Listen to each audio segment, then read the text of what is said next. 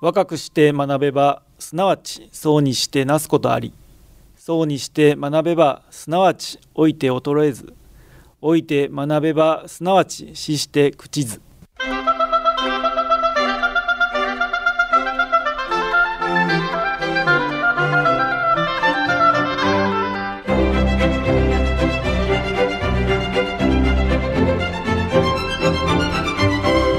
兵庫ラジオカレッジ。今朝の俳句。長雨の終わりや核もセミしぐれ長雨の終わりや核もセミしぐれ菊森秀俊。降り続いていた雨が止むや否や一斉にセミの声が聞こえてきました。それもスコールを思わせるセミの大合唱です。まるで示し合わせていたかのような。自然の不思議さを感じますね。さて今朝の兵庫ラジオカレッジは俳人で京都教育大学仏教大学名誉教授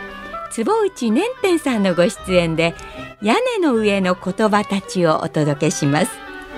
今朝の講座は障害聴講生対象の課題番組です。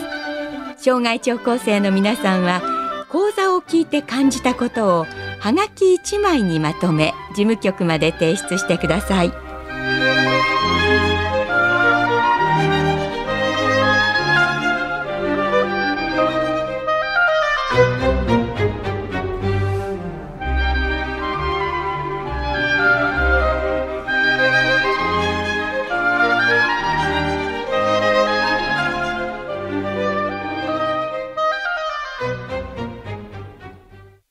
えー、と私はですねあの小学校の56年生の頃に本を読む楽しみっていうのを覚えたんですね。それでその頃のあの読書をする場所っていうのがありましてねそれは家の屋根の上だったんです。で屋根の上に登るとその眼下に太平洋が広がっていましてそれはあの四国の佐々岬半島という半島の村なんですけどね。その太平洋を眺めながらというか見下ろしながら和歌山牧水や万葉集を大きな声を出して読んだんです。ちょうどその頃つまり小学校の56年生の頃に自分で本を買う楽しみっていうのを覚えたんですね。あの文庫本いわゆる文庫本ですね。あれを近くの町に行く行ってあの自分の村には本屋さんがなかったので船で半島の付け根の町に行くんですけどそこで本屋で文庫本を手にしましてねなんか読めそうな文庫本を小学生ですが探したんです。で例えば今手元に残っているので角川文庫の和歌山牧水歌集っていうのがあるんですけどこれがあの奥付けを見ますと昭和33年の発行で定価が80円という文庫本なんですね和歌山牧水歌集。で歌集ですからこう行間が空いているのでなんとなく小学生でも読めそうな感じがするんです。それで屋根の上に登ってねこの「白鳥は悲しからずや空の青海の青にも染まず漂う白鳥は悲しからずや空の青海の青にも染まず漂う。こういう歌を大きな声に出して読んだんです。今の歌はあの牧水の有名な歌でこの手にした和歌山牧水歌集角川文庫の和歌山牧水歌集の最初のページに出ているんです。で自分が白鳥になって目の前の真っ青な太平洋を漂っているような気分になってですねなんかこう自分の声にこうこっとするというかそういう気分になったんです。であのあまり歌の中身というか意味はよく分からなかったんですけど声に出してなんか音のいい歌そういうのを覚えたんです。積み手は捨て積み手は捨てし野の花の我らが後に遠く続きぬ積み手は捨て積み手は捨てし野の花の我らが後に遠く続きぬ積んでは捨てて積んでは捨てて野原を行ってるんですね。で自分たちの通った後にその摘んでは捨てた花が遠く向こうの方まで続いているという花でちょっとこう幻想的というか美しい風景ですねこういうのをなんかなんとなく気に入ってですね今でも覚えているんです。でやがて大人になって読み直してみたらこれは実はなんか不倫の歌でしてね小学生の僕が考えていたようなそういう甘い歌では実はなかったんですけどだけどあの今でもこの風景が大好きです。積み手は捨て積み手は捨てし野の花の我らが後に遠く続きぬ和歌山牧水の歌です。こんな風にしてその小学校の56年生の頃に文庫本を買って読むということそういう楽しみができてしかも読書をする場所は屋根の上とかあるいは町から帰ってくる連絡船のデッキだとかそういうとこだったんですけどそういうとこで読んでましてね以来なんとなくこう言葉に惹かれるというか本に惹かれるというかそういうふうにしてあの現在の今にまで至っているような感じがしているんです。で今も本を読むというのはあの私の暮らしの基本になっているんですけどもあのこの頃思うんですけどなんとなくだんだん本を読まなくなっているんですよね本を買わなくなっているんです。であの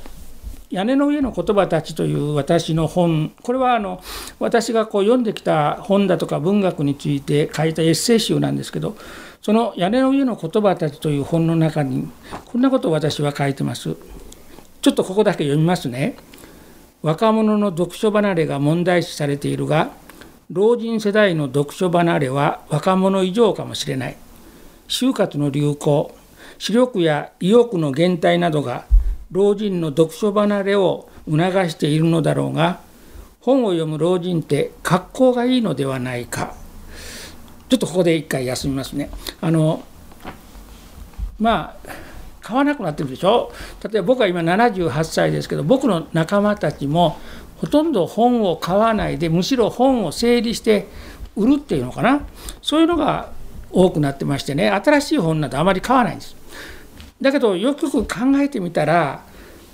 つまり老人が本から離れているから逆に本を読む老人ってもしかしたら格好がいいかなとへそ曲がりな僕は思うようになってるんです。もう一回朗読を続けます。貨幣で緑院のベンチで寺院の縁側であるいは病院の待合室でゆったりと本を読む老人たち。そのような風景が出現するとこの世も捨てたものではないという気がする。就活なんかしておれるかという気にもなるだろう。就活すなわち一生を終える用意は確かに必要だがそれ以上に今を楽しむ工夫が必要なのではないか。無茶な言い方をすれば就活などはそっちのけで何かをする。そんな老人に私はなりたい。そんな老人の一つの具体像が本を読む老人だ。以上のようなことをですね屋根の上の言葉たちという本の中に書いてます。だけど実際にですねその本を読もうとしたらまず眠くなるんですよね。例えば電車に乗る時にカバンから本を出して読み始めるとまず1ページも読まない間にもう眠ってるんです。それで本を落としてその音で目を覚ますなんていうことがしばしばです。現実はそうなんですけどだけどあの何とかして楽しく本を読めたらいいなと思うんですで声に出して本を読むとまず眠気が退散させることができますよね。それで自分の部屋にいる時は時々僕は僕はと言ったり私はと言ったりしていますけどもあの公園に出って本を読むようにしています。で公園のベンチ例えば夏の緑院のベンチなどで声に出したらいいなと思うんですけどもだけどそれはちょっと声に出して読んでるとあそこに変な老人がいるなと思われますよね。そして子どもの時のようになんかベランダに出て高いところに登って読んだら気持ちがいいと思うんですけどそれもちょっと近所の人に見つかったらですね救急車呼ばれるかもしれない。で一つの夢はあのハンモックでですね本を読むといいだろうなと思うんですけどでかみさんにそんな話をしましたらあのハンモックに乗ったらあれは不安定で老人が乗るべきものではないとあなたが思ってるように甘い場所ではないとか言ってバカにされたんですけどもだけどなんとか工夫してあの70歳の日々を少年の時のように本を読んで楽しむことができたらとってもいいなというふうに思っているんです。えー、っと例えばその小学生の頃に買った本が今手元に何冊かあるんですけどその一つはえー、っとねこれ「痛快万葉集」という本なんです。痛快万葉集塚本鉄道著という本なんですけどねこれはあのその小学校56年生の時に本が好きになった時に担任の先生があの買ってくれてあのこういうのもあるよと言って教えてくれたんです。実際はこれあの高校生の大学の受験参考書なんですけどあの先生があのこれ読んだらあの大きな声で坪内君屋根の上で本読んでるようだからこれ読んだらきっと面白いかもしれないよと言って貸してくれたんですね。あのその実はその本に惹かれるようになった頃ちょっと言葉につまずいていたんですね。えーと、ちょっと笑い話のような話ですけどもあの真面目な小学生だったらしくてその頃先生が喋る時にはよく考えてきちっと考えてから喋りなさいと言われてでそれを実行しようとしたんです。それで考えて喋ろうとしてるとあの考えてる間にねその喋る場面が移ってしまってチャンスを失うんですね。でそういうのがこう繰り返し繰り返し続いているとだんだん喋らなくなってねあの子は無口な子やとか言われるようにで例えば親戚で冠婚葬祭の時などよく集まってあの今からもう70年ぐらい前の話なんですけど冠婚葬祭っていうのは家でやってましたから家族がみんなで集まってやってましたよね。でその時はごみんなが集まってごちそうを食べるんですけどその時喋らなければいけないからだんだんだんだんその苦痛になってね。それであのもう行かないで一人だけ家に残ったりしてたんです。そしたら母親があの気が付いてご飯持って帰ってくれるだろうとか思ってたんですけど時にはもう忘れられてしまって一日ご飯がないとかいう状態があったりして今でも時々思い出して苦笑するんですけどそれでだんだんこう無口で喋らなくなって喋るのが億劫になってあの小学生の56年の頃は学校の花壇の世話を花の世話をするのが大好きで草をむしったり水をやったりする。で花と話してるのはとっても気持ちがいい楽だったんです。そういう少年だったので実は担任の先生があのこういう言葉の世界もあるよと言って本の世界を教えてくれてそして和歌山牧水とか万葉集を声に出して意味をあまり考えないで読むようになったというわけですね。で万葉集だからねその頃覚えたんですよ。小模様みこもちふぐしもよみふぐしもちこのほかになあつますこ家いかな名乗らさね空光大和の国はおしなべて我こそ俺好きなべて我こそませ我こそは野良め家王もなおも我こそは野良め家王もなおも。この万葉集の一番最初にある有略天皇の歌と言われている歌ですね。あの籠よきれいな籠よ草をほじるあのなんていうスコップよ。きれいなスコップを持ってこの丘で若菜を積んでいるあなたよ。あなたの家を聞きたいな。名前を教えてくださいよ。この大和の国はどこまでも私が治めているんですよ。どこまでも私があの統治しているんですよ。あなあなたは名前を名乗ってくれないんですかじゃあ私こそ野良め家をも名も私がまず名前を名乗りましょうというそういうような意味の歌です。この意味は小学生ですから全く分からなかったんですけどだけど読むとなんかとっても気持ちがいい歌です。でこれはまああの今ではあの一種の民謡であの春になるとその例えば村の若者たちが野原に出てそしてこんな歌を歌ってお互いに求婚し合うっていうのかな昔はあの名前を名乗るっていうのはあのなんて言うんだろう特に女の人が名前を名乗るともうそれはあなたのものになりますっていうことだったんですね。いわゆる言霊の思想で。だから平安時代なんかあの女の作者っていうのは名前みんな隠してるでしょ？紫式部とかそれから清少納言っていうのもあれ役職名で名前じゃないですよね。で作者名は藤原の高末の娘とかいうふうにしてお父さんの娘であるっていうふうに言って名前隠すんですね。名前を公にしてしまったらあの肉体も相手に届いちゃうっていう言葉の不思議な力っていうのを信じられていたんです。それでこの名前を名乗ってくださいという有略天皇の春の若夏美の歌もあるんです。でこういうのを屋根の上で怒鳴ってたんです。なんか変な小学生やったなと今思います。だけど嬉しいことに例えば大和には村山あれど取りよろう雨のかぐ山登り立ち国見をすれば国原はけぶり立ち立つ海原はかもめ立ち立つうまし国土秋津島大和の国はというふうにあの万葉集の最初の歌をいくつかねいくつかっていうかもう実習余りなんですけども今でも覚えてるんですね。あのそして実はそれ以上には万葉集を勉強したっていう自信もないわけでなんか屋根の上で大きな声出していい気分になるそういう読書が、まあ、自分の読書の原点みたいなもんだったなというふうに思います。であの今はだからできるだけ自分の部屋にいる時にその少年時代の読書を再現しようとしているんですがもちろんあの私自身もまあ就活の時期に差し掛かっていますからあの実去年本を大量に売ったんです。でうんと身軽にしようと思って売ったんですけどもあの今はね電子書籍っていうのがあって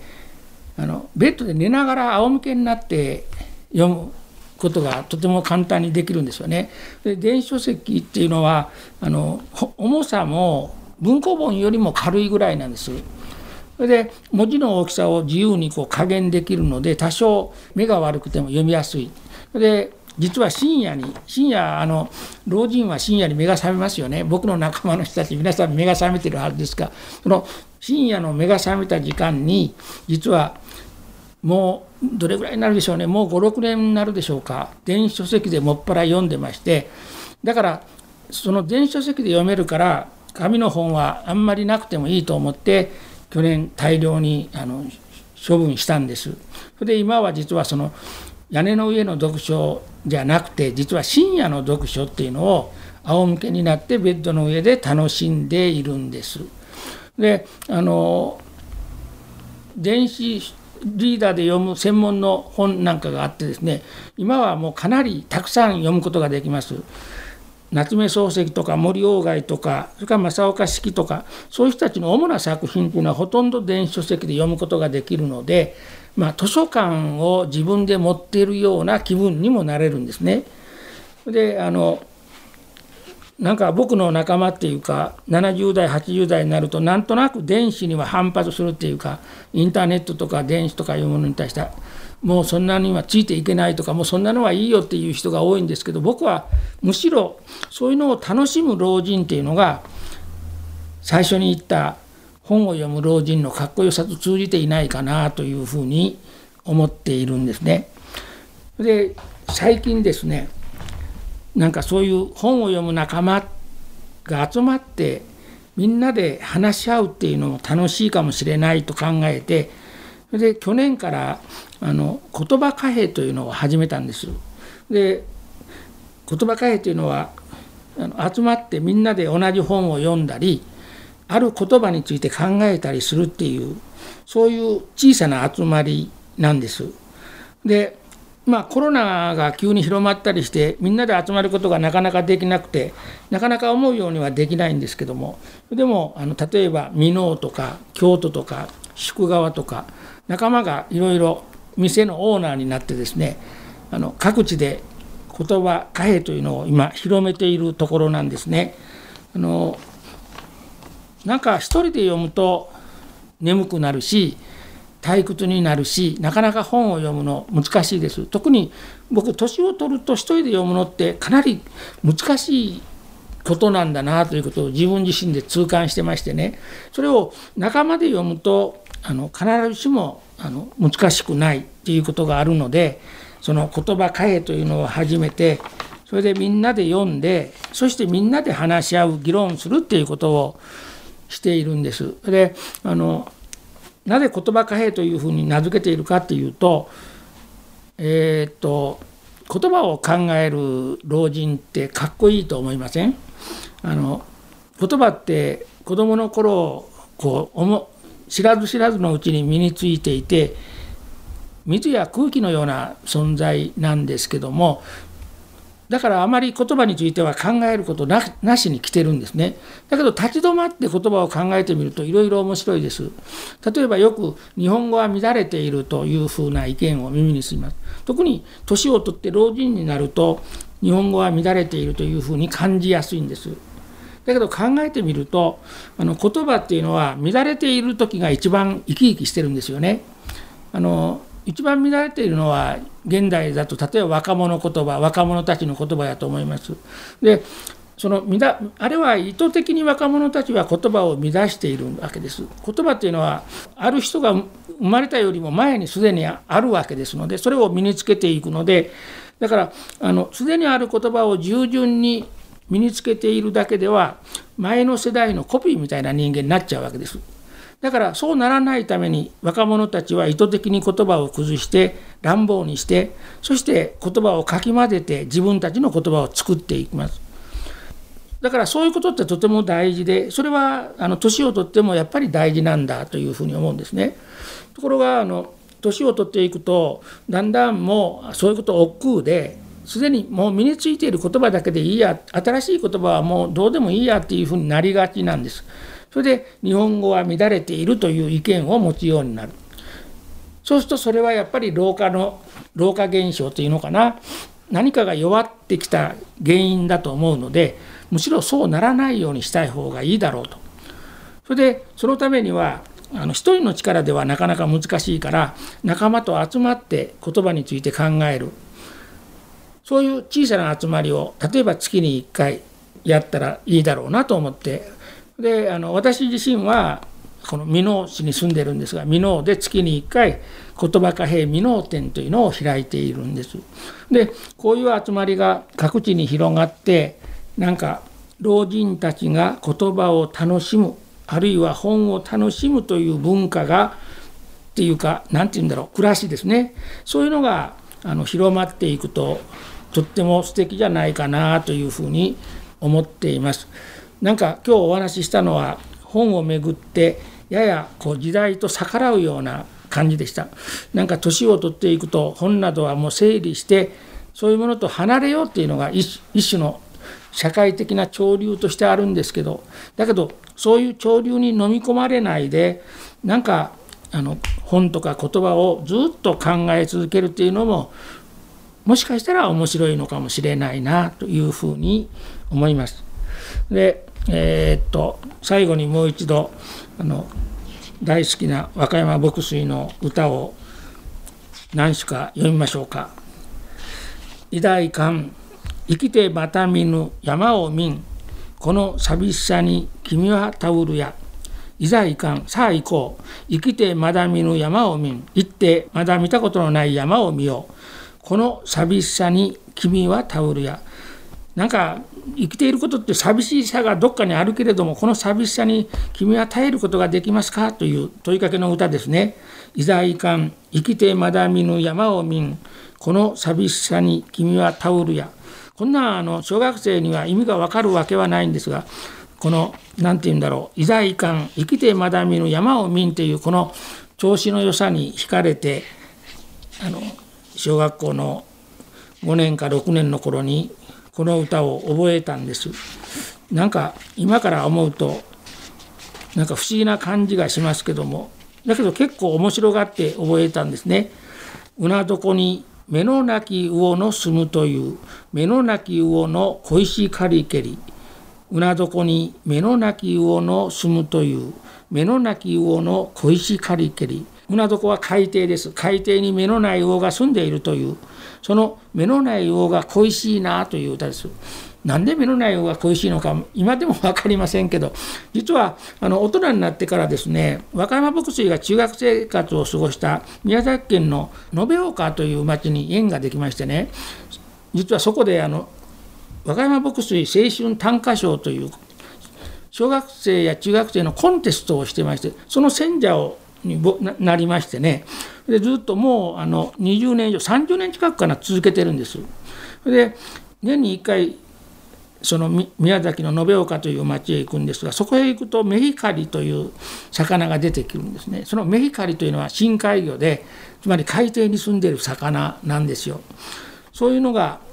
あの後になってこの歌とつながりました「うな底に目のなき魚の住む」という目のなき魚の恋しかりけり。こんな風にして小さい頃覚えた歌を反数しながら本を読む言葉を考えるそういう老人になりたいなと思っているこの頃です。今朝の坪内年天先生のお話いかがでしたでしょうか？先生には本に親しんできたご自分の子供時代のこと。そして老人世代の読書を楽しむ方法についてお話をしていただきました。先生は小学生の頃から太平洋が見えるご自宅の屋根の上で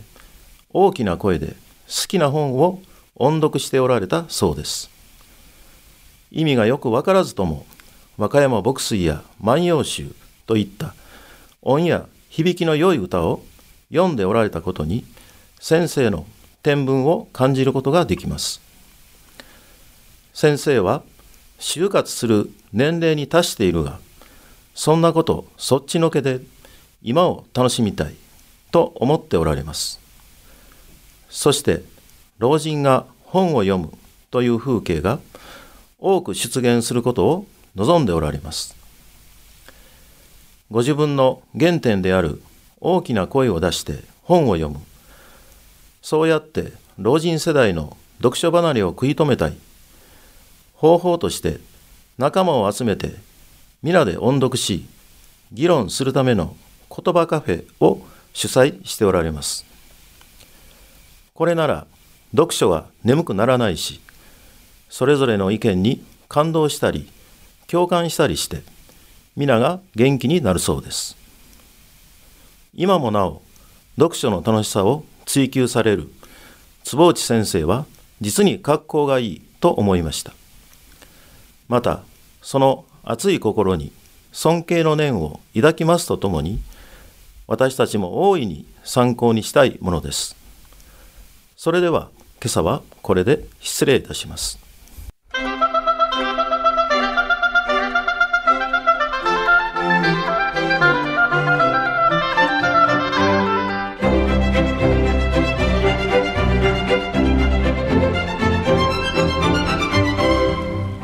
庫ラジオカレッジ。今朝は屋根の上の言葉たちを兵庫ラジオカレッジの上村光一学科主任の案内でお届けしました。来週はアンコールアワーの3医療法人橋本クリニック名誉院長の橋本忠夫さん。令和3年7月10日に放送した出かける医療をお届けします。この番組は兵庫県生きがい創造協会の提供公益財団法人有益記念会の協賛でお送りしました。